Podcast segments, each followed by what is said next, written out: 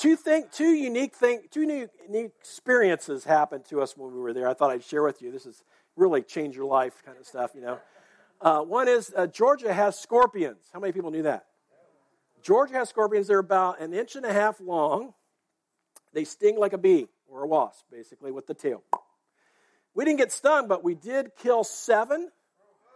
And so Linda and I are crowning ourselves the queen and king scorpion, you know, or scorpion king and queen, I should say, you know. So don't you get kind of an image of scorpion king, you know, like that? I know it's hard to imagine that on this frame, but anyway, just try to go there, all right? Um, and the other thing that happened that we experienced for the first time was a tropical storm came through there. It spun up as high as we were in the mountains of Georgia and uh, dumped ten inches of rain. Uh, but, the, you know, we but most of the time, the, you know, ten, twelve days we were there uh, before that was just beautiful and was very restful for us. And we were watching the service here online when we were there, which was which was fun to do and just to be on the other end of things, you know. Enjoyed, uh, you know, it felt like it. Once I killed the seventh one, I thought that's the perfect number, you know. Uh, but yeah, it, it was it was crazy. We had, uh, you know, we've been going down. This is our sixth year going to the same place. We've never seen one before, and uh, apparently just a bad year for them. But anyway, we're glad to be back and uh, glad to be looking at the uh, the book of Daniel with you guys here. Let me get that up here. Um. So we've been on this. This is our seventh week. We've been spending one week on each chapter. And uh, this week is kind of different, all right? Uh, this week would, I, I can imagine, would make a great movie, okay?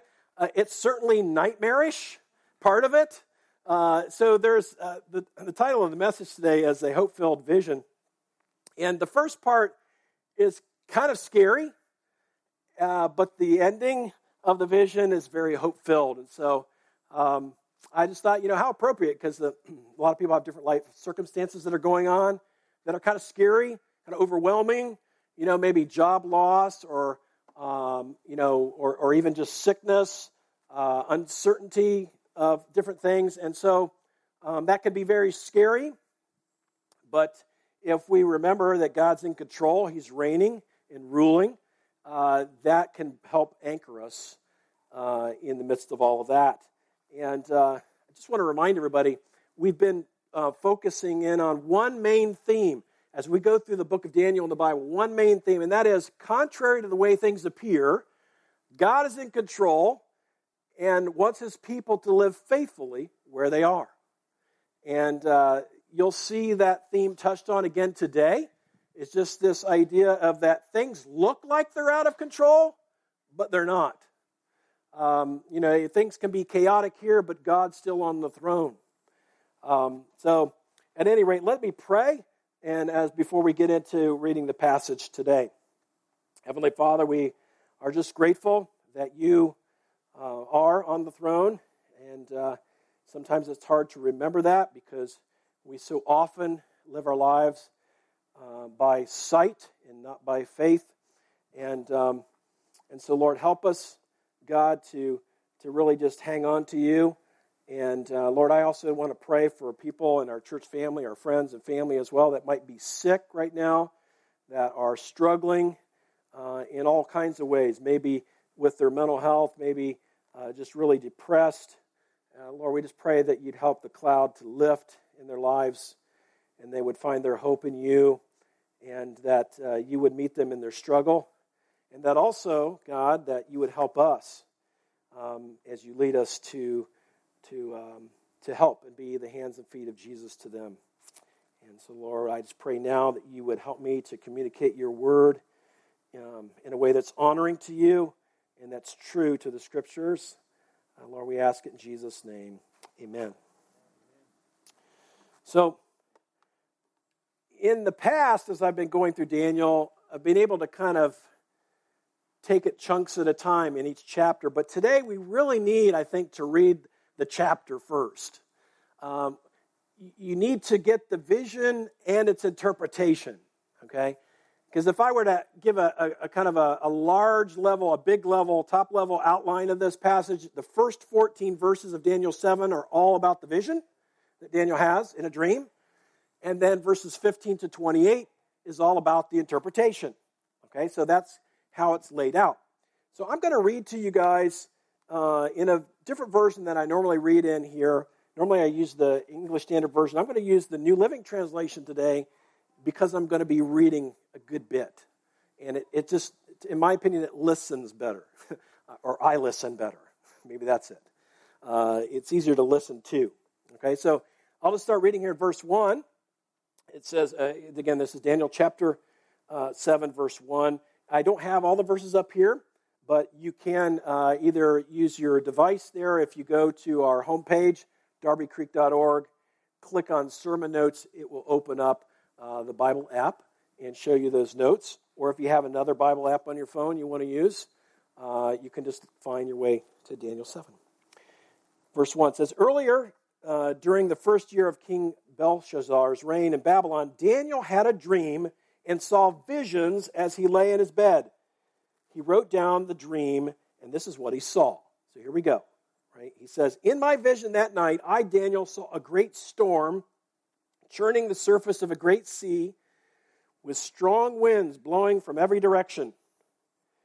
Then four huge beasts, four huge beasts came up out of the water, each different from the others. I mean, is this crazy dream or what?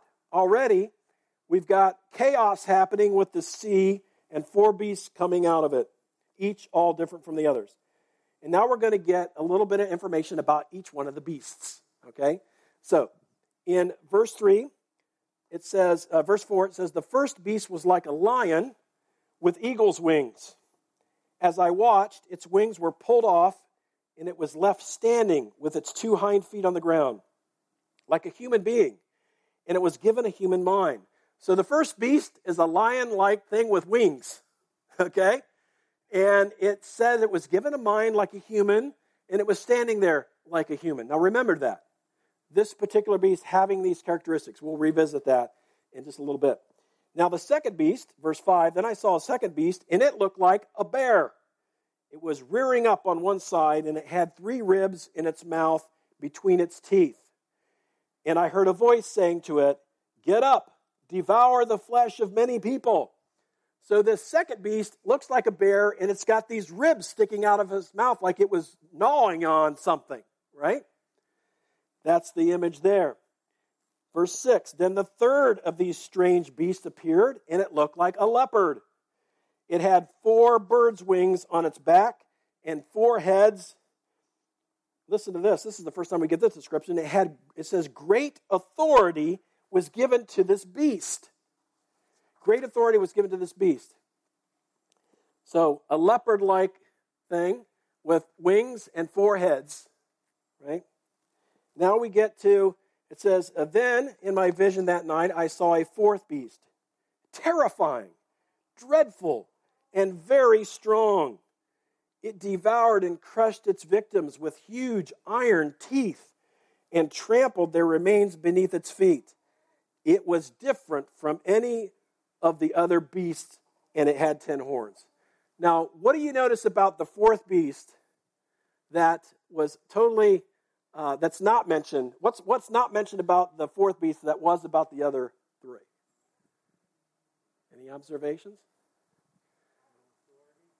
What's that? No yeah, the no authority was mentioned. That's true. So, but the other ones were animal-like, right? The other ones were. This one, it says it was totally not like that. It was just. It's just a beast. We don't. It doesn't even liken it to any kind of an animal. But it does seem to be more violent, doesn't it? More powerful. And, of course, it had ten horns.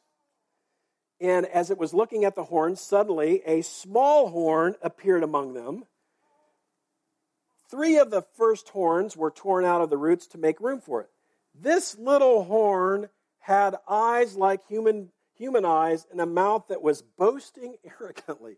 I mean, you can't make this stuff up, right? I mean, there's the ten horns on the fourth beast, and three of the horns are displaced, and one little horn with a mouth on it in the literal and figurative aspect of it, because it's boasting arrogantly. It has eyes like a human and a mouth like a human, and it's spouting off at the mouth, okay? And so this is the fourth beast. Okay, now, imagine a movie where this is going on, and the spotlight's on it, and now you keep the spotlight on that, but now you turn the light on a different area of the room, of the stage, and here's what appears. Verse nine, I watched as thrones were put in place, and the Ancient One sat down to judge. His clothing was as white as snow, his hair like purest wool. He sat on a fiery throne with wheels of blazing fire, and a river of fire was pouring out, flowing from his presence. Millions of angels ministered to him. Many millions stood to attend him. Then the court began its session, and the books were opened. So, as you get this vision of these four beasts happening, simultaneously you get another image of what's going on over here, is you have this courtroom scene with one who's called the Ancient of Days, and some judgment is about to come down. All right? Verse eleven, I continued to watch because I could hear the little horn's boastful speech. I kept watching until the fourth beast was killed and its body was destroyed by fire. The other three beasts had their authority taken from them, but they were allowed to live a little, long, little while longer. This is why I think these images were happening concurrently, right? Because he's like, as the courtroom thing was going on, this little horn was still mouthing off, still boasting in the presence of the Ancient One, right? So, then verse thirteen says, as my vision continued that night, I saw someone like a son of man coming with the clouds of heaven. He approached the Ancient One and was led into his presence. He was given authority, honor, and sovereignty over all the nations of the world, so that the people of every race and nation and language would obey him. His rule is eternal. It will never end. His kingdom will never be destroyed. So there's someone called like who's like the Son of Man, and we'll talk about who that is. All right, so you've got the, the scene of the beast. You've got this courtroom scene that's also happening there, and then one who's called, who's like the Son of Man, right? Now, now we get to the interpretation. Let's get to what is this about? What's all this imagery going on, right? And I, I didn't mention this yet, but you probably know this maybe, but this is a, you know, the, the entire way of writing has totally switched here in Daniel. Everything before chapter seven is all historical narrative, you know, this happened, this happened, this happened, right? Now we're in apocalyptic literature, right, where we got visions, we've got things that take us, fast forward us in time, right, to see what's going to happen, uh, and so on. And so that's what's that's the type of literature here that we're in. Even within the same book, there are sometimes different types of biblical literature, and this one now is apocalyptic. And so we get to verse fifteen. Listen to the interpretation. I, Daniel, was troubled by all I had seen. I'll be like, no kidding, right? No kidding. Yeah, we're all going to have to change our shorts after that dream, right? Okay, so he's, he's, he's like, and my visions terrified me. Verse sixteen, so I approached one of those standing beside the throne and asked him what it all meant. So Daniel is like going up to one of those millions of angels. He's like, what does it all mean? What does this mean, right? And so he says, he explained it to me like this. So Daniel's going to report the explanation by the angel. It says, these four huge beasts represent four kingdoms that will arise from the earth. But in the end, the holy people of the Most High will be given the kingdom, and they will rule forever and ever. So in a nutshell, that's like the interpretation. He's like, these four beasts are like four kingdoms ruling the earth. But in the end, the holy people of God, the believers, are going to rule and reign, okay? So that's like the the, the, the now and the not yet, okay? Uh, but but will be, right? And so he continues on, verse nineteen, then I wanted to know the true meaning of the fourth beast. So he asked the angel another question. So he, you know, he just keeps asking questions. He says, hey, I wanted to know the true meaning of the fourth beast, the one so different from the others, so terrifying. It had devoured and crushed its victims with iron teeth and bronze claws, trampling their remains beneath its feet. I also asked the ten, about the ten horns on the fourth beast's head and the little horn that came up afterward and destroyed the three of the other horns. This horn had seemed greater than the others, and it had human eyes and a mouth that was boasting arrogantly. Uh, you guys may or may not know, but in the Old Testament, a horn is a sign of strength, okay?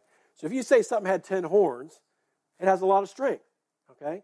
And so this is it's, this imagery means a lot, especially to the original hearers, because they, they knew what this many, much of this uh, symbolism meant, especially the, the horns.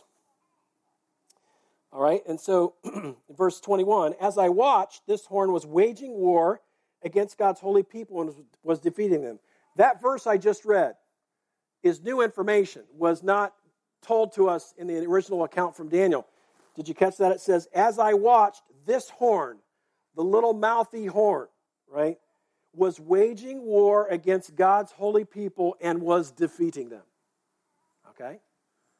So, in this imagery, this little horn represents some kind of oppression and persecution of God's people. All right? All right, so then it goes on and says, verse twenty-two, until the, until, so there's this defeating of God's people, until the Ancient One, the Most High, came and judged in favor of his holy people. Then the time arrived for the holy people to take over the kingdom. So do you see this? He's saying, for a time, God's going to let this happen, right? There's going to be persecution. There's going to be suffering of God's people. But he says, until the Ancient One comes to claim his own, and his people will rule the kingdom. Okay? More to come on that. It says then, uh, then he said to them, this fourth, this fourth beast is the fourth world power that will rule the earth. It will be different from all the others. It will devour the whole world, trampling and crushing everything in its path. Its ten horns are ten kings. Did you get that? That fourth beast that had the ten horns, the ten horns are ten kings. Right? Ten kings.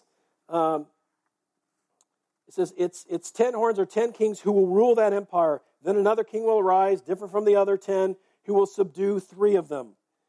He will defy the Most High and oppress the holy people of the Most High.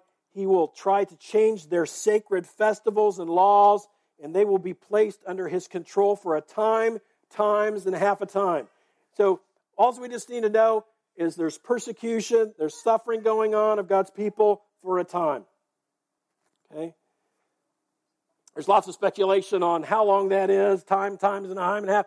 I mean, more charts and books have been written on who these kingdoms are, when they existed, if they have existed, if they will exist yet, all that stuff. And I think there are some things that I could maybe say about the first beast um, that I will here in just a second, but Um, I think sometimes we can miss the forest for the trees, okay? Uh, I'm not willing to go to the wall for w- which beast is which kingdom, but I am willing to go to the wall of the fact that there is, this is telling us that suffering uh, of God's people is going to happen for a time through a number of kingdoms, right, and kings and world powers, uh, and but then, in the end, God's people Uh, will will rule. Will rule in a new heavens and new earth.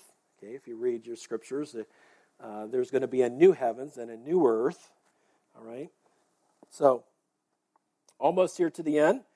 So, verse twenty-six. Then the court will pass judgment, and all his power, meaning that fourth beast, that and that that horn, that small horn, and specifically, all his power will be taken away and completely destroyed.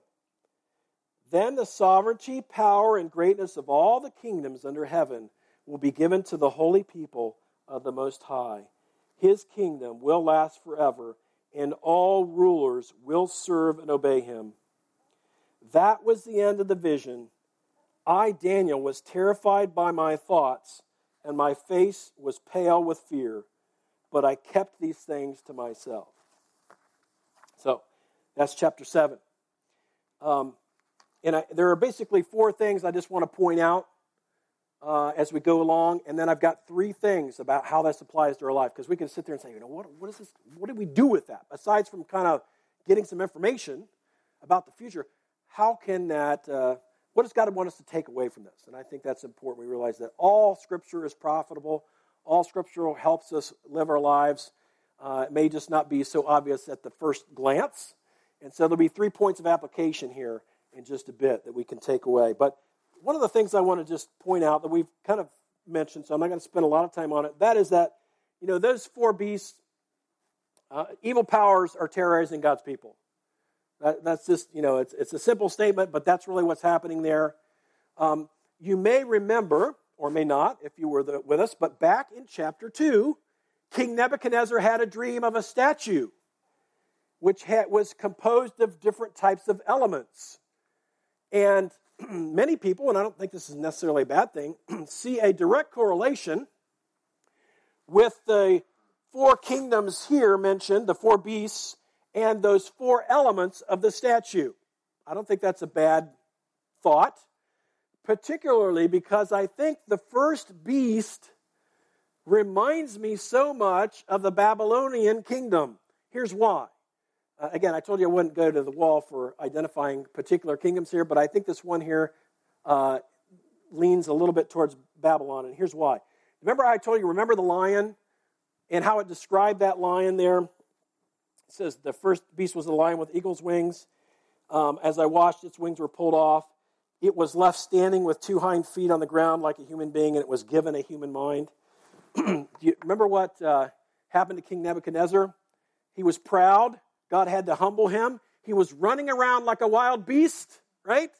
Until he came to his senses, and God humbled him. And then God stood him up on his two feet and gave him his right mind back. And I just think, it's no accident here. I really think that first beast is probably the Babylonians, the Babylonian kingdom. All right. Um, other than that, I don't really know for sure. People have speculated: Roman Empire, uh, the Greeks, uh, the Medes and the Persians. Um, you know, maybe. Um, but think about it. Even just that one beast had ten horns, and they represented ten kings. So. We just we just need to kind of not folk worry about finding out every little detail if we're not given it, okay?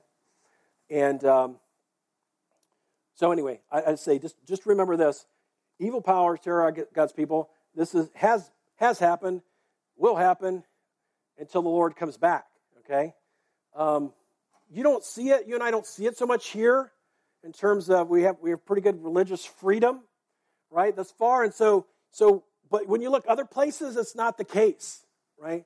Uh, it's illegal places around the world to put your faith in Christ or publicly identify with Christ, you know, um, and so on. And so, uh, and, and people are beheaded for proclaiming Christ, and so you know that's that's real suffering, that's real oppression, that's real persecution, isn't it? And that is happening, and uh, you know we don't know what we'll experience here uh, at what level, but just just know. If you choose to follow Jesus, the God of the Bible, right? If you choose to follow him, there will be some kind of opposition. You, there are, you just not. Some people are not going to like you just because of who you identify with, and that just is a fact. Okay, no matter how kind you try to be, no matter how you much try to love them, if you live your life by the Word of God and want to follow Jesus, you will face opposition. That's one of the things I wrote down here, is that the kingdoms of this world uh, will always be in conflict with the kingdom of God. The kingdoms of this world will always be in conflict with the kingdom of God. No matter how nice you try to be, right? If you're going to be an uncompromising Christian, some people will not like you, no matter how lovingly you try to live out that truth, okay? That's, that's a fact. So, so we have these different beasts here. Again, we mentioned about the small horn uh, is, is, you know, boasting arrogantly. and so on. But that's the first, the first thing. The other thing I want to mention here is talk a little bit about the Ancient of Days. The Ancient of Days, I think, clearly is God the Father there, right? God the Father, he's who basically, you think about this uh, in the E S V, it calls him Ancient of Days. In the uh, New Living Translation I just mentioned there is called the Ancient One. But that name that's given to him just kind of points out the fact of his eternality. He's been around forever, will be around forever, okay? The eternality of God, Ancient of Days, right? My kids might call me ancient, but I'm not that ancient, right? But Ancient of Days is God the Father. He is the only one who's really worthy to open the book and to execute judgment, right?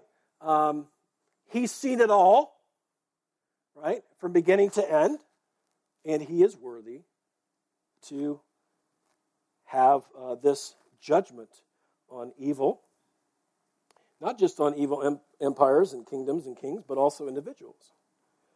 And so that is the Ancient of Days, okay?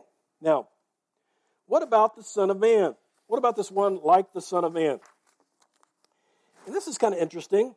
When you look back over here in verses thirteen and fourteen, okay, listen to what it says about this. It says, as my vision continued that night, I saw someone, listen, like a Son of Man.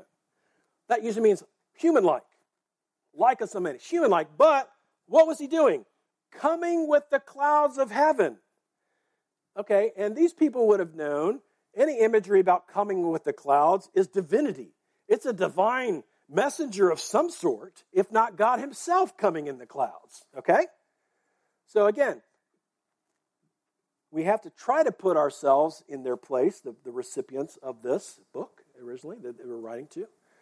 And that is, again, the coming in the clouds is some imagery of divinity, but the Son of Man is, is, is, is it's almost like the The God-man, the divinity and humanity. And uh, it sounds familiar, doesn't it? Um, now, let me point you to a couple things that I think maybe these people would have thought is, especially when they start talking about how this Son of Man says he approached the Ancient One, so you know that, the, that uh, you know, it's different, different uh, how do I want to say it, persons of the Trinity, right? You've got God the Father is the Ancient One, and the Son of Man, you can tell I'm pointing towards Jesus here. I'll explain that in a second, okay? And so because they're both in the same scene, if you will, they're distinct, right? And so it says, he approached the Ancient One and was led into his presence. He, meaning this, this one like the Son of Man, was given authority, honor, sovereignty over all the nations of the world, so that the people of every race and nation and language would obey him. His rule is eternal. It will never end. His kingdom will never be destroyed. God's people have heard this kind of promise before. And specifically, King David has heard a promise like this before. Your kingdom will never end. Back in Second Samuel, uh, let me read it for you. Second Samuel chapter seven, verse thirteen. Now this is... Uh, David is hearing, King David is hearing a word from God, kind of a promise from God. And here he says this, he says, he shall build, he's speaking of uh, uh, David's um, kids who will come after him. It says, he shall build a house for my name, and I will establish the throne of his kingdom forever. Talking about Solomon. I will be to him a father, and he shall be to me a son. When he commits iniquity, I will discipline him with the rod of men, with the stripes of the sons of men. Verse fifteen, but my steadfast love will not depart from him as it took, as I took it from Saul, whom I put away from before you. Verse sixteen, listen to this. And your house and your kingdom shall be made sure forever before me. Your throne shall be established forever. This promise of a continual someone on the throne forever and ever is promised to David. Who's of the line of David? Jesus, right? If you read there in the opening chapters of the Gospels, you get, the, you know, you, you, one you get kind of Mary's line, and the other one you get uh, the line of David, right? And so on. And so you see, you know, Jesus, son of Jesse, right? It, it, the line is connected here. So this is this is talking about Jesus. But let me, you might say, well, you're just kind of drawing lines that aren't there. Well, take a look in, Matthew, in Mark chapter fourteen. Mark chapter fourteen, verse sixty-two.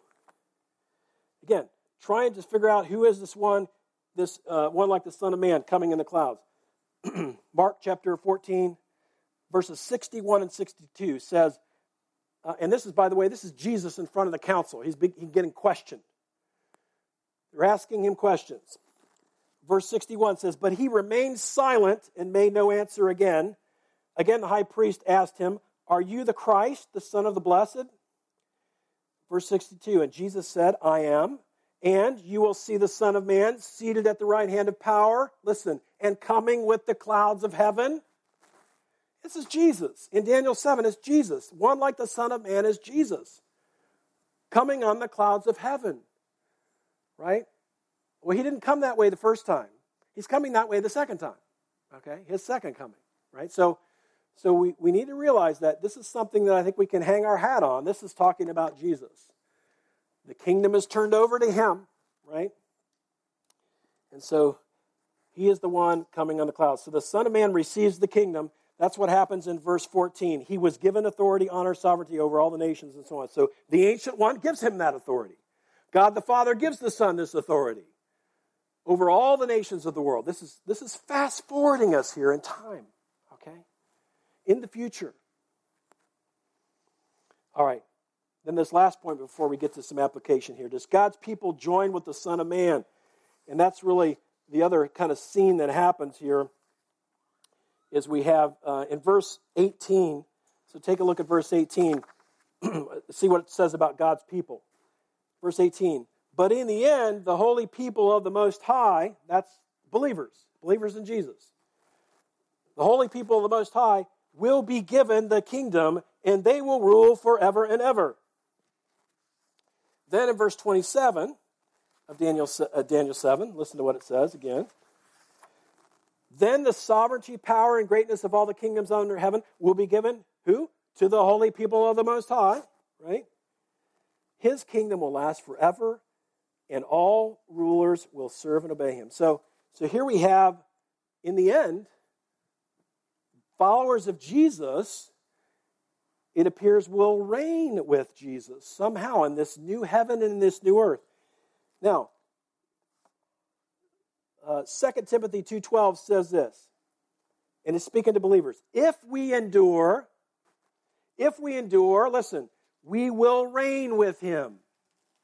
He's speaking to believers. If we endure, we will reign with him. Well, why do you think he would say if we endure? Well, there must be some suffering to endure. There must be something we're going to have to go through, right? So, again, link this back with Daniel, right? We will, believers will somehow have a role in ruling, uh, you know, serving the Lord uh, through ruling in the new heavens and the new earth. And there's other places you could go that would point us to that same direction. So just know that God's people will join with the Son of Man, right? We will be caught up in the clouds, it says, with him. This is not, you know, this, uh, if you, if you, you, again, I just kind of throw it out here. Our church believes that the, the Bible is the Word of God, okay? And every word is true. And, uh, you know, I, you just have to realize that this is going to happen, okay? And we believe this is going to happen. Literally, this is going to happen. Christ is going to come in the clouds. Okay, and at some point, depending on how you view the end times, when, when we join him in that, might be at a different time. We're not going to get into all of that. That's a whole set of charts, okay? But just the idea is that we will meet him in the air. Whether we go back up to heaven and come down, or whether we're meeting him in the air, we come right back down. That's where all the different charts go differently. Uh, but again, that doesn't matter for this message. But what we need to realize, that's going to happen. And Um, which kind of really leads us into the application here. What, what's our takeaway? You know, and it's important for us to kind of read the word, explain it a little bit, and now let's see what the takeaway is. Application for us. We must not be naive about the reality of suffering as a believer.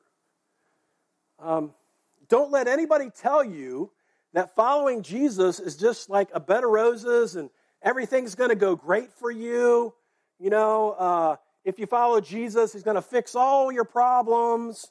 Uh, he's going to help you. He's going to be there with you, but that doesn't mean you're going to have problems, okay? Uh, if you follow Jesus, it doesn't mean you're going to have a full bank account. If you follow Jesus, it doesn't mean you're going to have two Beamers in the in the driveway. Um, some people would sell you that line of thinking, which is totally wrong. We'd call that the prosperity gospel, which is not a true gospel. Okay, and so um, following Jesus can have all kinds of outcomes. There are I know rich people that follow Jesus. I know poor people that follow Jesus. I mean, uh, you know, it's, it's just, I'm just saying, it's just, you have to realize, though, that um, there is some level of suffering involved in following Jesus, okay?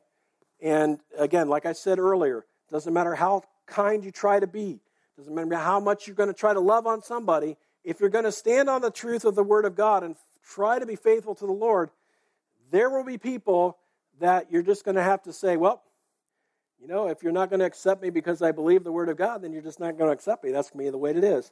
And some people, right, are just going to um, suffer for that. Physically, uh, maybe financially suffer. Um, you know, uh, you know, I'm not going to make any predictions. I, it just, this is just, you're going to suffer. It's just the reality. And The more, the more we understand that, the more we can kind of be prepared to realize that just because we experience suffering from following Jesus doesn't mean we're doing something wrong. Some people would have you believe there is something wrong if you're just not experiencing the good life. Okay? So that's the first thing. Romans, uh, I have this, uh, I'll just read it to you. Romans eight, sixteen and seventeen mentions this about the suffering. Listen, it says, the Spirit of God, the Spirit Himself bears witness with our spirit that we are children of God. And if children, then heirs, heirs of God and fellow heirs with Christ, provided, listen, provided we suffer with Him in order that we may also be glorified with Him. So those verses point out a number of things, but one is that it says, if we suffer with Him, then we will be glorified with Him. Okay? Just pointing out, there's, there's plenty of Scripture that reinforces the fact that uh, believers will suffer Uh, for being believers. Okay? The second thing, uh, takeaway for us now, is just that our eyes, uh, our eyes must look beyond the events of history and current events to the throne of God. What's happening in this vision, right? You get the you get the the beast, the chaos, and the and the persecution with the the part of the vision with the with the beast, but then you have also juxtaposed to that the courtroom of God. Right? Evil judged in the end. And that God's people will be upheld, will be rescued eventually. Okay? And so with that, uh, you know, I, I think in that imagery, we could say we got to look past the chaos and look towards the throne of God, that He is reigning and ruling, even amidst all the chaos, even amidst persecution and suffering of believers. And so, um, Verse, there's a verse I want to mention to you on this. Colossians three, two to four. Colossians three, two to four says, listen, set your minds on things that are above, not on the things that are on earth. That's really hard. You know why? Because guess what? You got to put food on the table. You got to take care of the kids. You got to make the car payment. You gotta, I mean, you gotta go to school. You gotta take your tests. Sometimes people have to go to school and work. It's the daily stuff, right? And um, if we're being real, it's a challenge to have our minds set on things above when so much of what we're focusing in it is on to do the daily things here on earth. And God doesn't want us to jettison those earthly responsibilities. No, He doesn't want us to do that. But He wants us to try to, it's it's it's almost like, you know, um, when you drive, you know, you, you got to keep your eyes focused ahead, but you also got your eye in the rearview mirror, you know, and you're checking your mirrors. At least I hope you do, right? Uh, you're supposed to kind of be checking those as you're driving. So you're, you're kind of multitasking there to some degree and staying off your phone, right?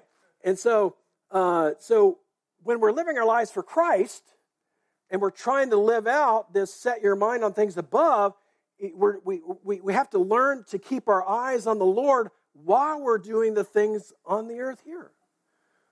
Doing it His way, doing it with his character by the filling of the Holy Spirit, right? And so, listen to the rest of this, these verses here in Colossians. It says, so again, it says, set your minds on things that are above, not on things that are on earth, for you have died, and your life is hidden with Christ in God. Listen, when Christ, who is your life, appears, here we go, second coming, appears, then you also will appear with him in glory. There's a connection in these Colossians verses with his coming and setting your eyes on the things above. Okay? And maybe some of us need to use this as an opportunity, this Colossians verse um, and this, this Daniel passage, to get us to focus on the Lord. Maybe we've been distracted. Maybe we've not put him first uh, in everything, right? And, and maybe this is the challenge to do that. Now, the third thing is this. As people of God, our hopes are not to be placed in human centers of power, but in the one, capital O, who is coming in the clouds. And I've got some verses here to, to mention to you for this one. It shouldn't be that Colossians verse, sorry. It should be Psalm one forty-six, verse three, which says, put not your trust in princes, in a son of man, meaning a human, in whom there is no salvation. Uh, Psalm one eighteen, verses eight and nine says, it is better to take refuge in the Lord than to trust in man. It is better to take refuge in the Lord than to trust in princes. You know, and you can just find verse after verse. It says, you know, don't trust in humankind, right, to solve all your problems. Don't put your hope in that, okay? And and and fine, as humans, God's given us brains, and he wants us to use our brains, right, to take care of business here, for sure. But listen, we can't, humanity does not have, does not have, cannot solve every problem, okay? Uh, if you believe that, you would lean towards what I would call a humanist. He basically says we can solve all of our own problems. And again, don't see me as a person who's like, we can't solve anything, okay? I'm not saying that. But, you know, there are certain things that are the root of many other problems, and the root is the heart of mankind, okay? And that, the heart problems that we have, the heart meaning that the core of who we are, can only be solved by relationship with God. That's the only way, okay?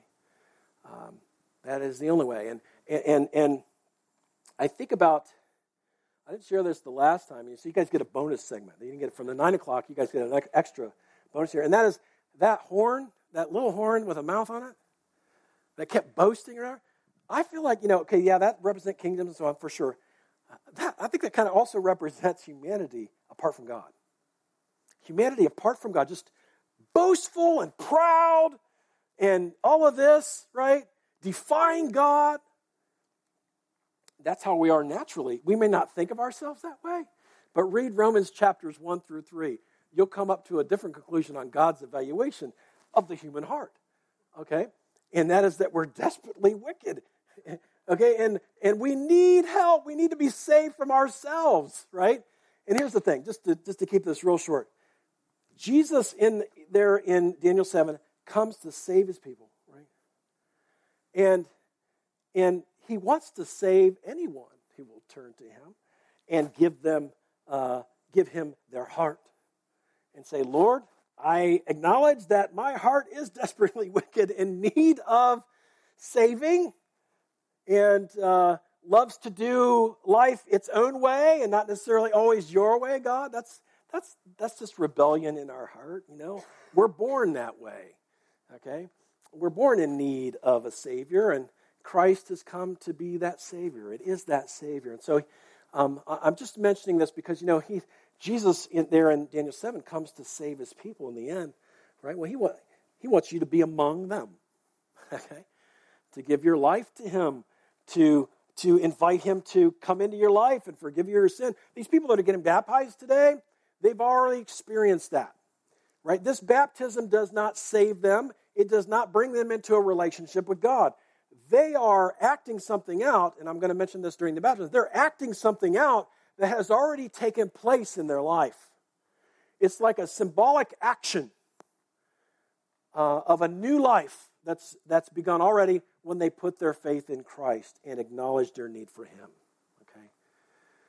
And anyone who does that, who who put who does not put their trust in their own ability to be good enough for God or to do enough good things, because it's never good enough, because God's standard is perfection. We'll never reach that unless we know the one who is perfect, and that's Jesus. Okay? We put our hope in him. It, this is the way it works. Um, it's like an exchange that happens. When you put your faith in Christ, what happens is uh, Christ, in a sense, um, has already died for our sins at that point, right? And he gets the he takes our sin on him, and did years ago, and then but we get what's called the righteousness of Christ. When God looks at us now, when we believe in Christ, when he looks at us, he doesn't see oh. Um, He doesn't see uh, a lost person anymore. He sees one who's forgiven in Christ, who, who's been cleansed by the blood of Christ, and who and who is now one of his. Okay? And it's so it's so simple that a child can understand it if their heart's right before God. Okay? We've got we've got uh, we've got I don't I don't remember how, how old Isaac Minier is here, uh, but he he's the youngest, I think, of the group getting baptized. But then we have adults getting baptized, right? It doesn't really matter where you are. What matters is to put your faith in Christ. And if you do, uh, not only is that future with him secure, and you'll be joining him in the clouds, but you will have him with you living your daily life through the Holy Spirit. Okay? It's an amazing thing.